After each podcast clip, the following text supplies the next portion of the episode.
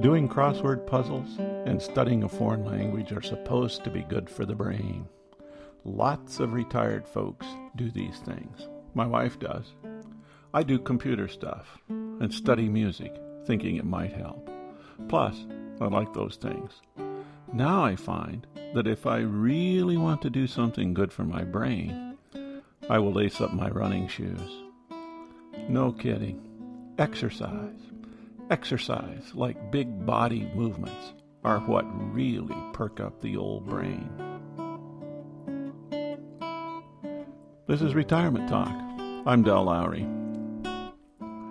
These podcasts are not based on research. When I started this project, I wanted to talk about what I knew and not what I could find out online or in a library. Now, a recently published book jumps into my mind that I feel I must discuss. The book concerns itself with exercise and the effect it has on our bodies and our minds. I heard an interview with the author on the radio. It was so intriguing that I got the book and have been mesmerized by it.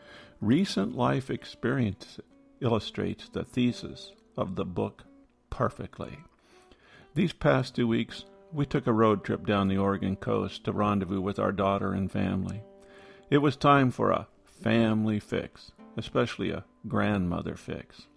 The trip was great in every respect. But when we returned home and stepped on the scale the following morning, all of the sins of the trip visually appeared.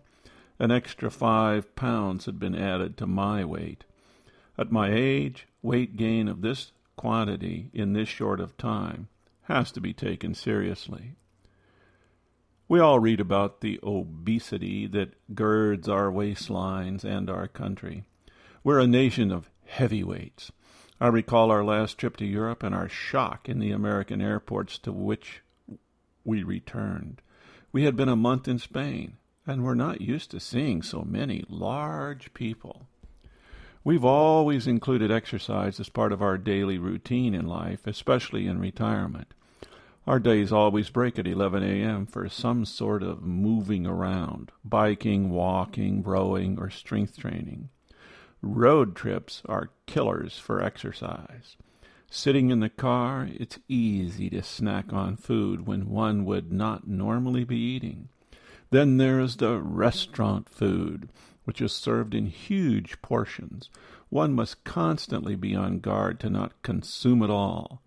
But you are on holiday. You deserve to splurge a little bit. So, gobble, gobble, gobble. Then there's the daily exercise. Sometimes we don't have our bicycles with us on the road trips. We can walk, and we did. We walked some of Oregon's beautiful beaches. However, time is ticking, and road miles are not adding up when one stops for an hour walk. We travel very slowly. It took us two full days to drive 500 miles. It isn't that we drive slowly, it is just that we stop often coffee, walk, photos, or food. We want to enjoy the trip. And when we are with our extended family for a limited period of time, the slot for exercise in our daily lives many times gets omitted. There are other ideas and interests that seem more compelling.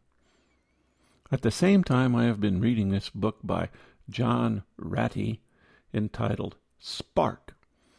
It's an amazing story of the connection between exercise, the mind, and the body. The book is filled with examples of people and the results of what adding exercise to their lives have done.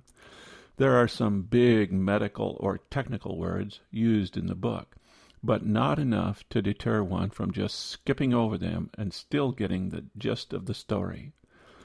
The book is based on all the research done over the last 10 years in the field. He talks of the connection between exercise and total health. What happens to us as a fetus because our mothers exercise or lack of it? How does exercise affect our physical and mental growth and development as a baby and small child? A large portion of the book deals with the impact of exercise on depression and hyperactivity.